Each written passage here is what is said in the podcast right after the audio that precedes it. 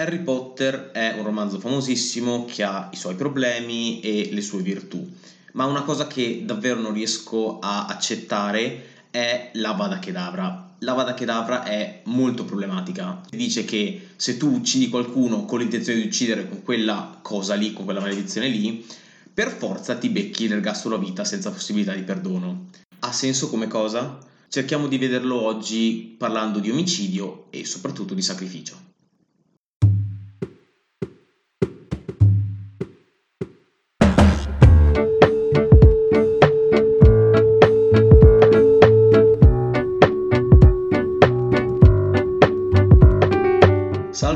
E bentornati su Neon Light, podcast dove analizziamo storie, opere e mitologie sotto una luce diversa. Io sono Sam e oggi parliamo male della Vada Kedavra. Allora, no, era, un, era semplicemente un modo per iniziare questa puntata. L'unica cosa che voglio dire sulla Vada Kedavra è che a parte tutte le problematiche che porta all'interno della narrazione di Harry Potter, che non voglio stare qui ad esaminare, ha appunto una grossa problematica di base, ossia la presunzione.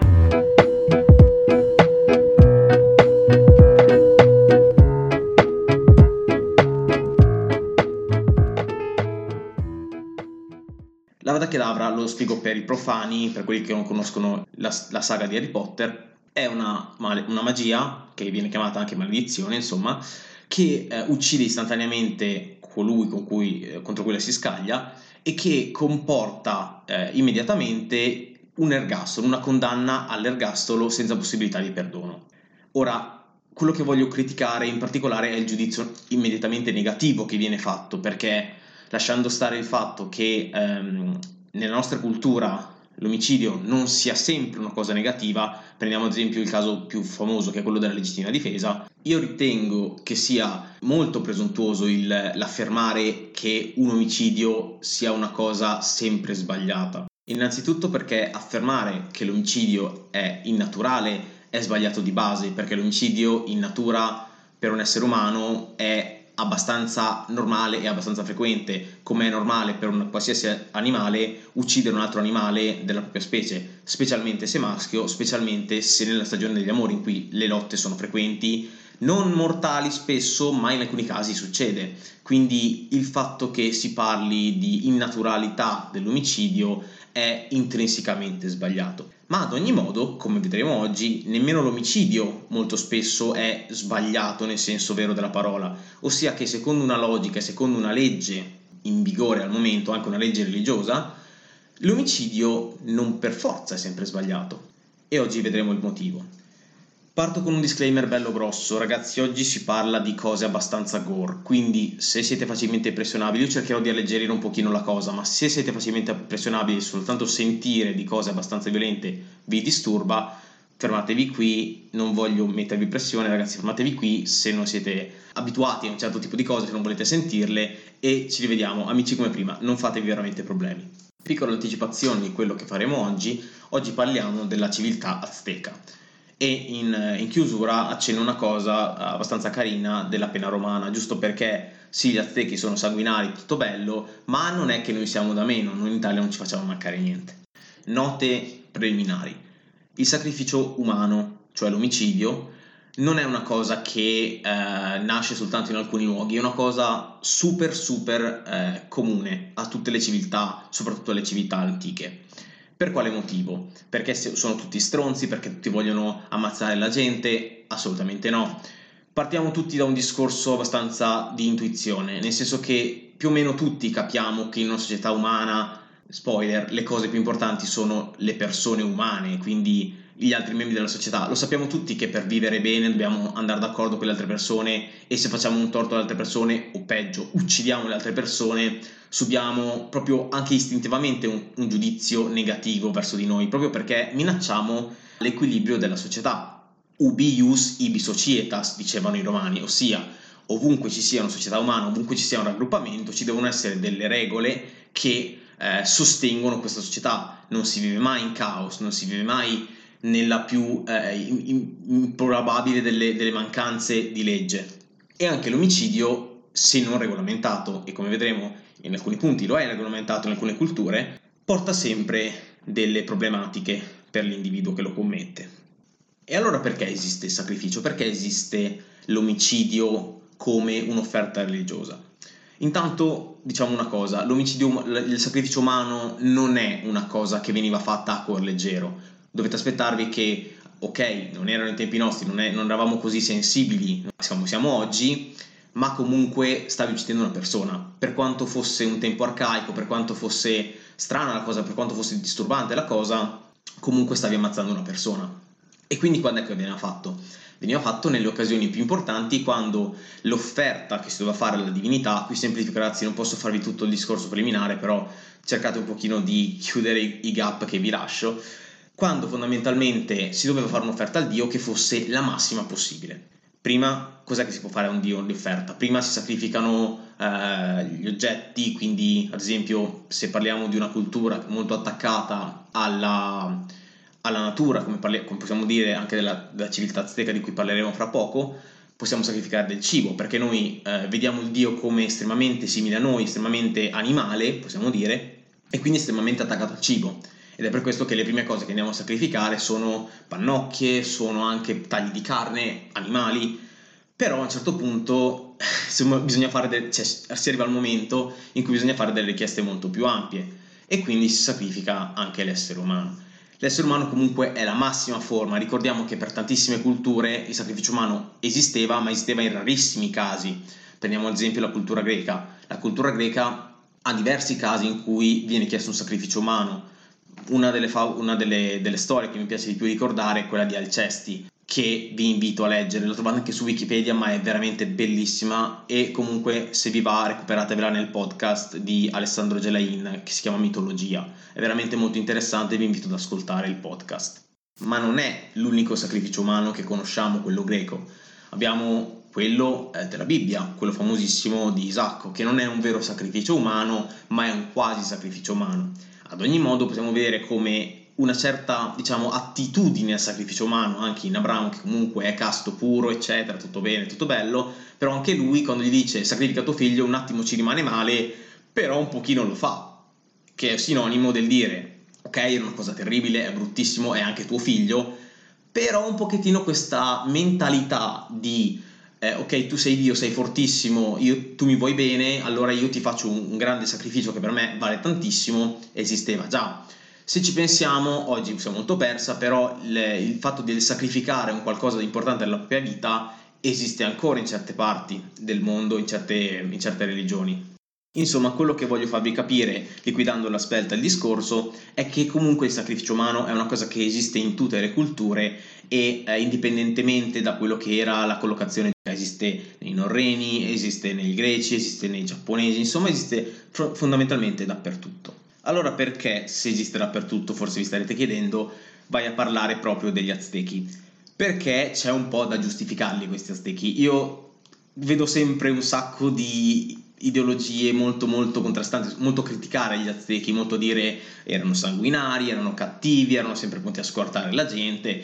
E questa cosa qua non rende assolutamente giustizia. E volevo parlarvi un pochettino della cosa per fare un mega disclaimer alla, alla loro opera, diciamo, e per appunto riprendere il discorso che abbiamo fatto prima sulla, sulla nostra presunzione molto spesso di essere nel giusto, per, eh, per calarci un attimino in quella che era invece la storia degli Aztechi e la loro cultura. Nello scorso episodio del podcast infatti abbiamo parlato di come per gli Aztechi fosse una cosa importantissima il coltivare il grano e cos'era importantissimo allora che ci, fosse, ci fossero le risorse naturali perché il grano potesse germinare, crescere e quindi potesse sostenere la popolazione. E cos'è che fa crescere il grano? La pioggia, il sole e un terzo elemento di cui volutamente non vi ho parlato per parlarvene meglio in questo episodio. Qual è il terzo elemento? Oltre al sole che fa germinare e alla pioggia, abbiamo una sorta di energia vitale. Nella religione azteca, infatti, esisteva un concetto di una sorta di energia universale.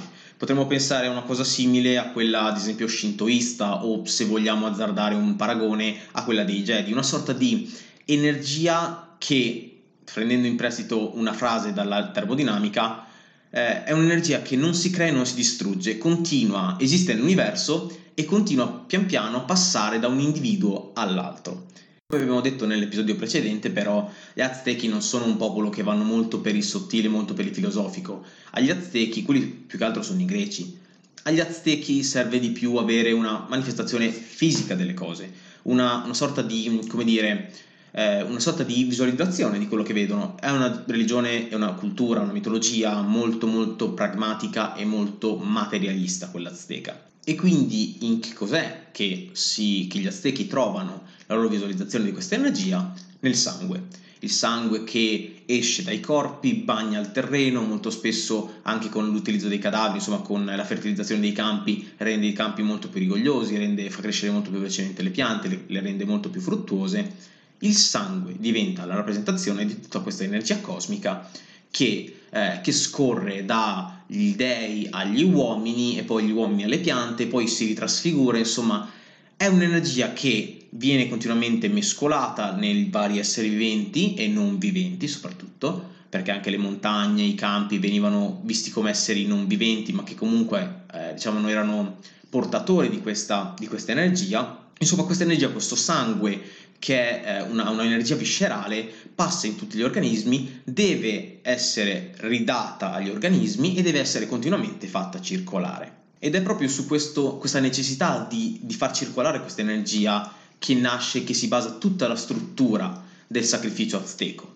Si basa il mito della creazione dell'essere umano, che vede Quetzalcoatl, che, che già vi ho menzionato, utilizzare il proprio sangue impastato con delle ossa prese dal regno dei morti per creare l'umanità, si basano altri miti che vedono ad esempio eh, il, la fine della, della, della, dell'umanità come un grande banchetto da parte di un, di un, mostro che finito di nutrirsi e finito il cibo in una, una certa parte del mondo andrà poi a mangiare gli, um- gli esseri umani per creare una nuova epoca, una nuova era, la sesta era. Si basano insomma tutta una serie di mitologie e di credenze basate proprio alla, al far sì che la vita continui e è ovvio che queste cose, non essendoci un metodo scientifico che ovviamente sappiamo essere stato scoperto molto tempo dopo, ecco che questi atti diventano parte integrante della cultura, parte integrante anche molto spesso dei festeggiamenti e diventano effettivamente un modulatore sociale. Io ragazzi vi rinvito un'altra volta a fare particolarmente attenzione a quello di cui andrò a parlare, perché comunque parliamo in modo leggero, ma parliamo di concetti abbastanza forti, quindi vi rinnovo l'invito, se siete particolarmente sensibili ad alcune tematiche, ad alcune tematiche un po' gore, un po' eh, sanguinali, diciamo, eh, interrompete il podcast. Io comincio. Ora parliamo di, della cosa meno, eh, meno distruttiva, meno, meno, sanguinaria di tutte, quindi pensate al dopo. Eh, parliamo della guerra dei fiori. Cos'era la guerra dei fiori? La guerra dei fiori era un giocare a fare la guerra, nel senso che eh, gli Aztechi, principalmente perché erano uno dei popoli più grossi, più, eh, più potenti, molto spesso si metteva d'accordo con eh, le altre città-stato, le altre comunità che c'erano attorno ai propri confini per organizzare delle guerre. Perché si organizzavano delle guerre? Intanto quando si organizzavano, abbiamo detto precedentemente che gli Aztechi erano molto attenti al calendario e è così che eh, determinato periodo dell'anno, ossia probabilmente verso, verso il solstizio d'estate, abbiamo l'epoca delle guerre, la, la, parte dell'anno riservata alla guerra. Perché veniva fatta questa guerra? Intanto era una guerra molto spesso organizzata con le altre appunto tribù. Per quale motivo? Per il motivo di catturare prigionieri per poi poterli sacrificare era un modo innanzitutto per evitare che il sacrificio coinvolgesse par- dei membri della propria società, perché sì, bello che sacrifichiamo, eh, come dire, chiediamo un sacrificio molto importante al, al Dio, però non possiamo sempre stare a uccidere tra di noi, perché uno non è bello, due ci comunque decima la popolazione se ogni tot, ogni due per tre ammazziamo della gente. Quindi c'era la necessità anche di fare degli schiavi e eh, utilizzare questi come dei sacrifici umani. E qui già cominciamo a smentire un mito, perché belli sacrifici umani, però sono sacrifici umani comunque di nemici, non tanto di, eh, di membri della propria comunità. E questo, ok, voi direte, sempre un umano è, vero, però se ci pensate da un punto di vista giuridico e da un punto di vista appunto di, di, status della persona che si va a sacrificare, è una cosa molto minore, perché come uccidere in un modo molto più importante un, eh, un, nemico. Perché ricordiamolo, è vero che uccidiamo una persona, ma la uccidiamo in una cerimonia religiosa che ha un'importanza fondamentale e comunque lo stiamo facendo per avere del grandò, per poter prosperare, per, per far sì che eh, il nostro popolo vada avanti. Quindi è letteralmente la stessa cosa, ovviamente vista da una prospettiva più religiosa, dell'andare in guerra per ammazzare la gente, per conquistare e espandere il proprio territorio o per difendersi. Dal punto di vista degli Aztechi era allo stesso piano, se non addirittura più importante questa, questa, questo tipo di cerimonie. E infatti è proprio per questo che si organizzano questo tipo di guerre per, eh, secondo molte interpretazioni, fare molti prigionieri, secondo altre proprio per bagnare con il sangue dei nemici eh, la terra e quindi dare nutrimento agli dei, eh, per far sì appunto che gli dei fossero, eh, fossero contenti di questo sacrificio, eh, una, ci sono delle, delle, iscrizioni che fanno pensare che il sangue fosse proprio ritenuto il nutrimento vero e proprio degli dei. Il dio Tezcatlipoca eh, avesse, il dio del caos, avesse proprio creato la guerra, creato questa, questo conflitto, questi conflitti, per far sì che gli dei potessero dissetarsi. Tra l'altro abbiamo detto che questi sacrifici erano sì eh, numerosi, ma quanto numerosi? Non tanto quanto viene detto dai conquistatori, che probabilmente inorriditi eh, dalle, dalle, pratiche che utilizzavano i nativi avevano probabilmente ingigantito i numeri. Molto spesso anche probabilmente gli, gli, gli aztechi stessi ingigantivano i numeri perché abbiamo dei numeri veramente spropositati, ad esempio per quanto riguarda eh, i sacrifici fatti per il tempio enorme di Tenoctican, eh, che era uno dei tempi, la piramide, dei, il tempio piramide probabilmente più importante dell'intera mitologia azteca, per cui secondo le fonti, e qui probabilmente secondo me sono molto ingigantite, abbiamo dei sacrifici che vanno dalle, attenzione, 10.000 persone alle 80.000 persone. Le fonti storiche ci dicono che, eh, le fonti ovviamente degli aztechi ci dicono che sono state eh, uccise proprio davanti alla piramide per propiziare l'inaugurazione diciamo, della piramide eh, un sacco, tantissime persone e i numeri ci dicono questo. È probabile che i numeri siano stati gonfiati sia dagli aztechi che dai conquistatori, ma noi riportiamo il dato per quello che è.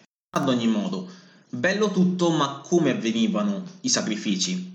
Ovviamente in una cerimonia religiosa nulla è lasciato al caso, ogni minimo gesto rituale è, è studiato eh, in modo tale che compia un determinato eh, effetto soprattutto intanto per la raffigurazione, per quello che si vede, ma soprattutto per l'oggetto.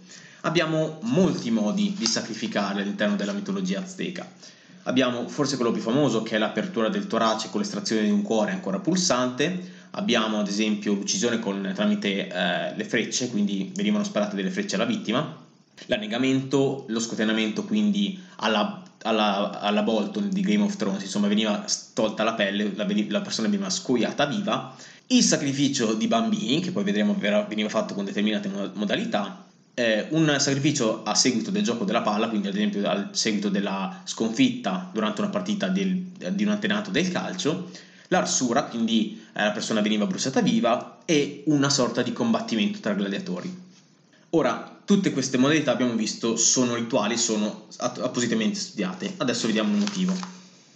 Intanto diciamo che a seconda della divinità a cui si sacrificava, e ovviamente non si sacrificava una divinità a caso, ma c'erano determinati, eh, determinati momenti e determinate anche esigenze straordinarie in cui sacrificare una determinata eh, divinità, e si sacrificava sempre con un determinato rito. Tanto ogni quanto spesso veniva fatto un sacrificio. Il sacrificio, nome generico, però non parliamo di sacrificio umano, veniva fatto più o meno 18 volte all'anno, quindi al termine di ogni mese, che per gli Aztechi ogni mese era di 20 giorni. Il calendario era un po' diverso, come abbiamo detto. Al termine di questi 20 giorni, quindi 18 volte all'anno, eh, veniva fatto un sacrificio.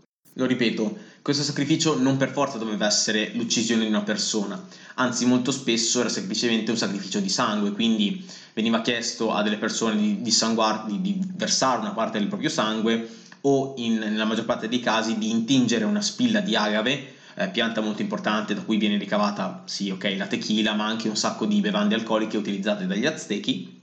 Si pungevano la pelle con l'agave eh, in modo tale da insanguinare la, la spina e poi la, eh, la depositavano diciamo, in una cesta rituale.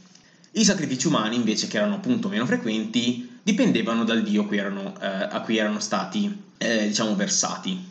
Abbiamo Huitzilopochtli, come avevo detto, è il dio del sole e il dio della guerra, proprio perché il sole rappresenta il massimo dell'energia vitale e non poteva che rappresentare anche il massimo dell'energia sanguigna, quindi l'energia del mondo. A questo dio ovviamente diamo quello che è il sacrificio per eccellenza degli Aztechi, ossia eh, l'estrazione del cuore da parte della, del sacerdote. Veniva diciamo aperto l'addome, veniva estratto il cuore ancora pulsante che veniva poi depositato eh, in, in, un determinato contenitore, molto spesso un contenitore adornato, eh, molto spesso a forma di giaguaro o a forma di aquila, insomma in modo da ritualizzare ancora di più la cosa. Questo per quale motivo? Ovviamente perché il sacrificio massimo era la vita stessa e eh, nei popoli antichi, in tutti i popoli antichi, la vita stessa era rappresentata dal cuore il cuore che è uno degli organi che insomma quando si apre una persona è ancora lì che pulsa, insomma è proprio il simbolo stesso della vita di una persona, è proprio il cuore che dà eh, per gli antichi soprattutto il, il, segnale che una persona è viva. E per questo, eh, per questo rito appunto erano spesso utilizzati eh, gli, gli, schiavi di guerra, i, diciamo le persone catturate durante la guerra, anche perché questo probabilmente era il rito più spesso utilizzato. Molto spesso, o meglio, secondo le fonti molto spesso, ma anche qui prendiamo le, le fonti con le pinze, in questo, in questo, momento viene anche a volte can- una, una, una, sezione di cannibalismo, ossia il guerriero che aveva catturato assisteva al sacerdote che proprio rito che estraeva il cuore e alla Game of Thrones a Daenerys, insomma, il, il guerriero che aveva ucciso il catturato, insomma, il nemico, doveva mangiarne il cuore. Questo era diciamo, un modulatore sociale perché permetteva al guerriero di scalare le classi sociali della, della difficile eh, diciamo, classificazione sociale degli aztechi. Ma non era una cosa per forza necessaria, dipendeva appunto da un sacco di condizioni che erano state messe nel rituale.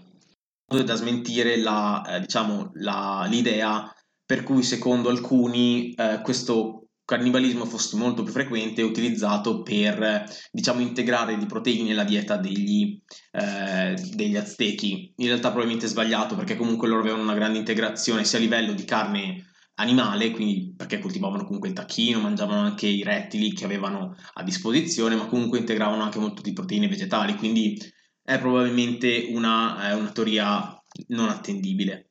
Un altro dio che era molto importante, l'abbiamo detto, era il dio della, della pioggia, Tlaloc. Ora, il dio della pioggia era particolare perché lui addirittura ha proprio un suo, diciamo, un inferno personale. Ci sono determinate persone che quando muoiono eh, vanno in questo inferno personale. C'è un inferno molto simile al Balalla, per cui, in cui vanno appunto i guerrieri e le donne che muoiono durante il travaglio. Lo vedremo successivamente, ma le donne, soprattutto le madri, hanno un'importanza fondamentale nel, nella mitologia azteca. Rowling, la Rowling che abbiamo citato all'inizio sarebbe molto contenta di questa cosa, nonostante ignori tutto il resto della cultura azteca, insomma. Ad ogni modo, eh, diciamo che il simbolo massimo eh, del, per, il, per il dio della pioggia non poteva essere altro che un sacrificio che richiamasse in un certo modo la pioggia.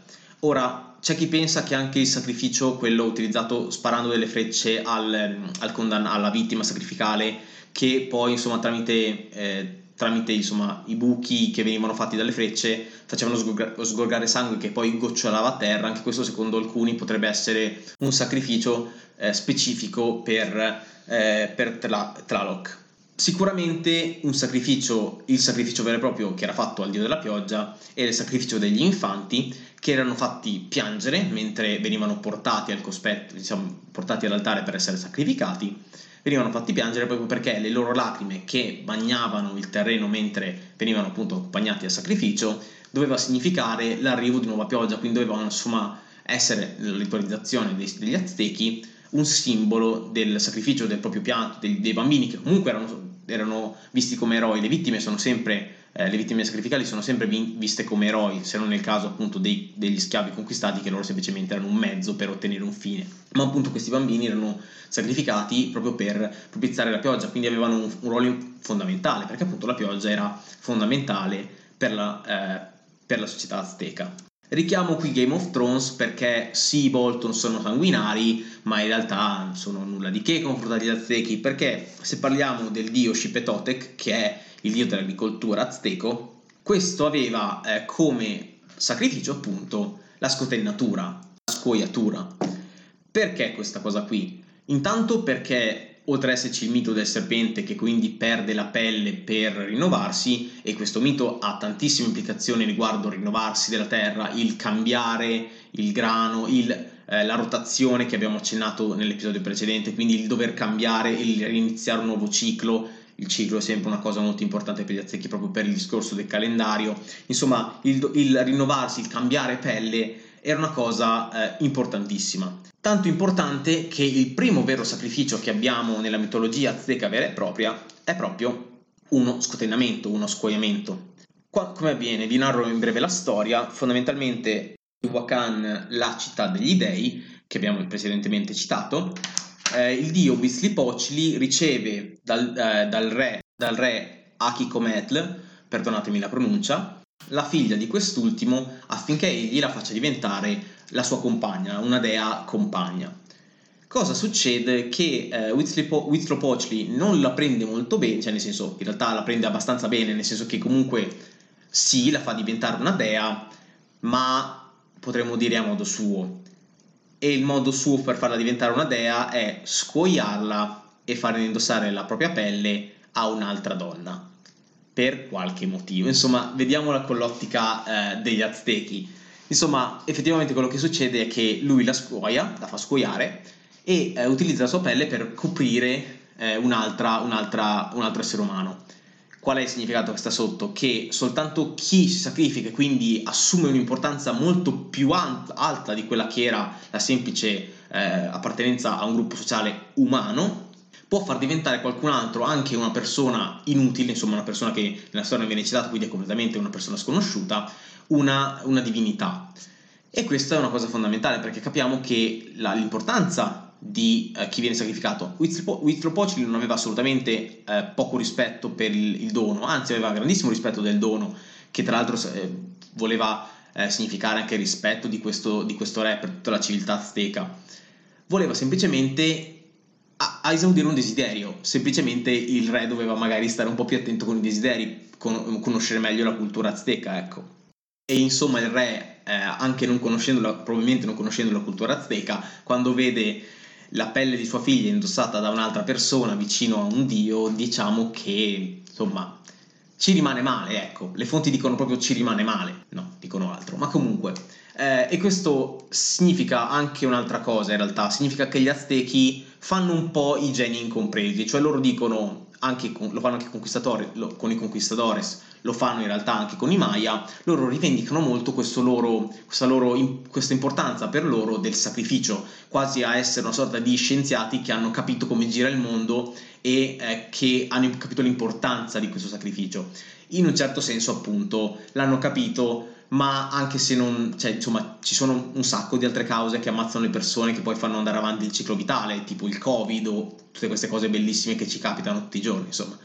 Però, insomma, gli aztechi erano convintissimi che loro dovessero proprio ammazzare le persone per andare a far avanti, andare avanti il mondo e quindi, insomma, lasciaglielo fare, cosa vuoi fare? Si ammazzano tra di loro tanto, quindi. Un altro dio che non è tra i tre principali che abbiamo citato, quindi agricoltura, sole, guerra e pioggia, ma che comunque era importantissimo a cui erano fatti molti sacrifici, era il dio del caos, Tezcatlipoca, quello che aveva inventato la guerra, secondo una leggenda, per far sì che gli uomini si scannassero e per far bere il sangue agli dei, insomma, quel, quel, quel tizio molto simpatico.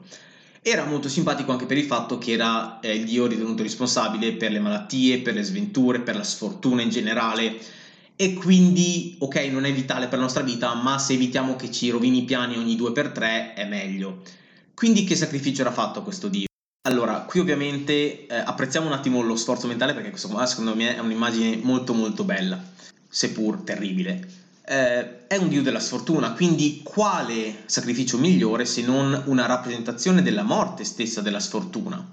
Il sacrificio che veniva fatto a questo dio avveniva in una sorta di, eh, di combattimento impari tra, eh, tra probabilmente un combattente schiavizzato durante una guerra e eh, i famosissimi guerrieri Aquila o guerrieri Giaguaro del, che sono diciamo, le militari degli Aztechi. Eh, per, proprio per simboleggiare questa sfortuna, eh, il, il, il, la vittima sacrificale veniva legata sul posto, probabilmente con un paletto di legno e una catena, e eh, gli veniva data un'arma, praticamente un'arma giocattolo, probabilmente un'arma finta, non affilata o comunque di legno, insomma, e doveva combattere con quattro eh, con quattro guerrieri armati di tutto punto, probabilmente incazzatissimi, che volevano insomma fargli le feste e non una di compleanno. E quello che succedeva era che probabilmente il tizio, in tutti i casi, insomma, ci rimetteva le penne, non quelle dei guerrieri aquila, e, eh, e veniva quindi sacrificato al dio del caos. E in questo modo, insomma, per quanto sia terribile, io credo che sia un modo abbastanza pittoresco per sacrificare la morte di uno sventurato, comunque della sfortuna, e fare in qualche modo, cessare in qualche modo appunto la sfortuna stessa. Parlo dell'ultimissima cerimonia degli Aztechi, che è quella, eh, la cerimonia del fuoco nuovo che eh, è una cerimonia che viene fatta ogni 52 anni per concludere, per, per, festeggiare anche la fine di un ciclo solare, quello che per loro era un ciclo solare, e per, diciamo, propiziare la nascita del sole nuovo. Cosa veniva fatto in questa cerimonia? Era molto simile a quella del sole, ma con un, una piccola aggiunta, ossia veniva eh, si estratto il cuore, che veniva lasciato in realtà collegato ai vasi sanguigni, eh, veniva acceso letteralmente un falò nel petto della persona, questo falò veniva poi acceso e il cuore veniva eh, rimesso nel petto, quindi rimesso sul falò. E potevano avvenire due cose, se il fuoco bruciava nonostante il cuore, quindi bruciava anche il cuore, era un buon auspicio per il ciclo nuovo e poteva dire che ci sarebbe stata eh, fertilità, ci sarebbero state tutte belle cose, avremmo vinto le guerre, fatto i figli tanti, insomma tante cose, tante cose. Se invece non avesse bruciato, beh, quello sarebbe stato un simbolo di sfortuna e quindi i sacrifici umani probabilmente sarebbero dovuti aumentare perché gli dei non sono molto contenti, eccetera, eccetera. Tra l'altro, ultimissima, ultimissima cosa sugli Aztechi, loro avevano anche un bellissimo modo per, eh, diciamo, testimoniare eh, l'uccisione delle loro vittime, che era appunto eh, lo Zompatli, che era fondamentalmente eh, una vetrina delle, delle teste delle persone che erano state uccise. Dovete immaginare una sorta di abaco molto grande in cui erano infilate le teste al posto delle, delle, delle palline per contare. Non è una bella immagine, ma questo doveva essere una, una cosa molto importante per gli aztechi. Dico l'ultimissima cosa, come ho detto già più volte, la vittima era molto importante, tanto che molto spesso le vittime venivano preparate anche per un anno per essere sacrificate e molto spesso quando erano parte stessa della comunità erano riverite con i massimi, con i massimi onori, era addirittura baciato il terreno su cui passavano, quindi dovete immaginarvi una situazione in cui la vittima è fondamentalmente un, quasi un santo, un martire diciamo, per la religione. E quindi è vero sì che c'erano i sacrifici umani, ma assumono tutto un altro significato, un significato importantissimo all'interno della mitologia eh, azteca andando un po' su con il minutaggio, ma ritengo che sia giusto anche parlarvi della pena del sacco romana. La pena del sacco romana risponde a un interrogativo che vi pongo ora.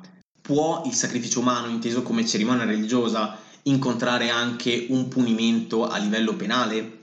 Per i romani sì, e questa era il, la pena del sacco. Infatti la pena del sacco, come altre eh, cerimonie romane, che poi magari vedremo quando analizzeremo meglio la cultura romana e la mitologia romana, ha un'importanza molto simbolica.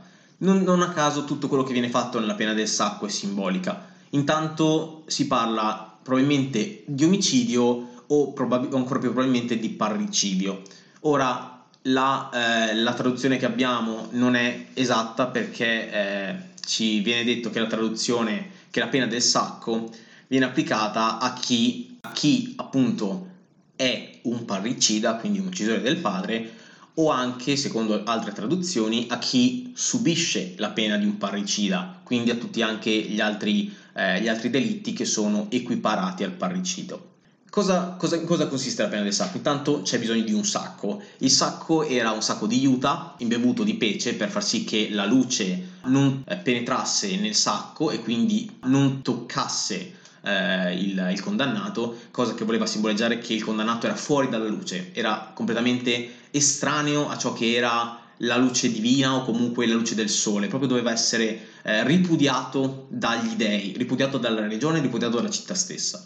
Prima di essere messo nel sacco però doveva essere intanto fatto passare eh, tra eh, la popolazione proprio a monito eh, della, del, della gravità di quello che aveva commesso con varie, eh, vari simboli che simboleggiavano il suo essere allontanato dalla comunità. Il primo era la nudità, quindi l'allontanamento dalla società civile, il, l'essere eh, tornato diciamo, a una dimensione più animale che umana. Poi era, era, cucito un cappuccio in pelle di lupo che gli era messo sulla testa, anche qui a simboleggiare l'avvicinamento più a una dimensione animale che umana, quindi un rifiuto del, della dimensione umana. Ricordate quando nell'episodio precedente parlavo di eh, cultura greco-romana che si allontana dalla natura e che ripudia la natura, che si mette proprio a, a dominare la natura, proprio in una situazione di comando rispetto alla natura? Ecco, questa la richiama molto. E poi abbiamo gli zoccoli di legno che dovevano essere indossati per far sì che nel suo tragitto verso l'allontanamento della comunità non toccasse, quindi non insozzasse la città camminandoci sopra. Poi veniva messo nel sacco. Nel sacco, tra l'altro, venivano messe anche delle altre bestie. Veniva messa probabilmente una scimmia che doveva essere una, eh, diciamo uno scimmiottamento, per un attimo il termine, ma è così, dell'essere umano, quindi una sorta di imbestialimento dell'essere umano. Veniva molto spesso messo il cane, erano sempre quattro. Eh, molto spesso era messo il cane, che era utilizzato come comunque un imbestialimento ulteriore, quindi eh, il, modo, eh, in modo anche dispregiativo un, un, un, giudizio negativo verso lo stesso uomo che commetteva il delitto, e poi due belve che erano molto interessanti, ossia il gallo e il serpente. Il gallo il serpente per quale motivo? Perché la mitologia romana, che tra l'altro è quella da cui nasce il basilisco, non quello di Harry Potter che è una finzione, perché il basilisco vero è una, diciamo, una chimera tra un gallo e un serpente per quale motivo? Perché il gallo e il serpente erano ritenuti nemici naturali. Per quale motivo? Perché i galli molto spesso erano scoperti a, eh, a difendere diciamo, il pollaio dai serpenti che cercavano di mangiare le galline e perché, eh, diciamo, perché diverse specie di serpente sono proprio fatte apposta per andare a mangiare le uova e molto spesso le uova erano di gallina, quindi diciamo c'è una sorta di è mitologica, quindi lasciatela andare, però è una mitologia che dice che appunto eh, il serpente e il gallo sono nemici per la mitologia romana. E da qui nasce il bello del basilisco, che è proprio una chimera, un'aberrazione, proprio perché unisce due nemici che sono cattivissimi, perché il gallo comunque è un animale che è anche utilizzato per i combattimenti, quindi non è proprio un, un tizio tranquillo. Il serpente è il serpente che è velenoso, quindi è infido. Gallo e serpente che si uniscono, che accoppiata vincente che fanno, creano una chimera distruttiva, insomma, bruttissima. Insomma, il tizio era buttato nel sacco con tutte queste bestie e eh, trasportato in un sacco, eh, appunto in un carro tra- trainato da dei buoi neri, che quindi simboleggiavano un ulteriore allontanamento dalla luce, e poi appunto buttato nel Tevere. Ora è probabile che nessuno arrivasse vivo nel Tevere perché con tutti quegli animali lì nel sacco probabilmente era già stato l'altro fustigato con delle verghe dal resto della popolazione, insomma non ci arrivava probabilmente molto vivo.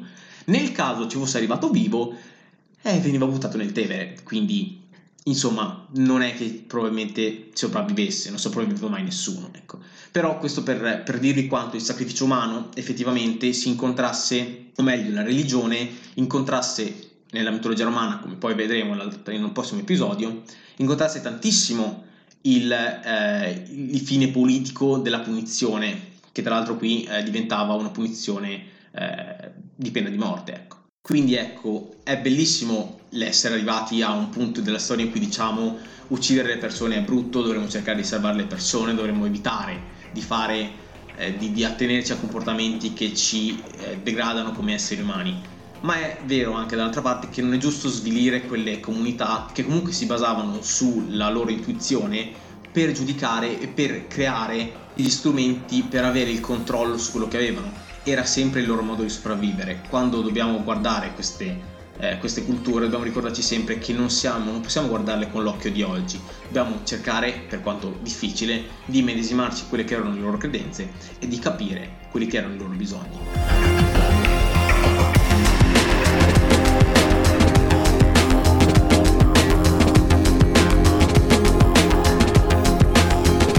Questa terza puntata si conclude qui, eh, io vi chiedo scusa per la lunghezza, eh, so che abbiamo sforato un pochino il tempo che utilizziamo di solito. Questo era Neon Light, le storie le mitologie viste da una luce diversa.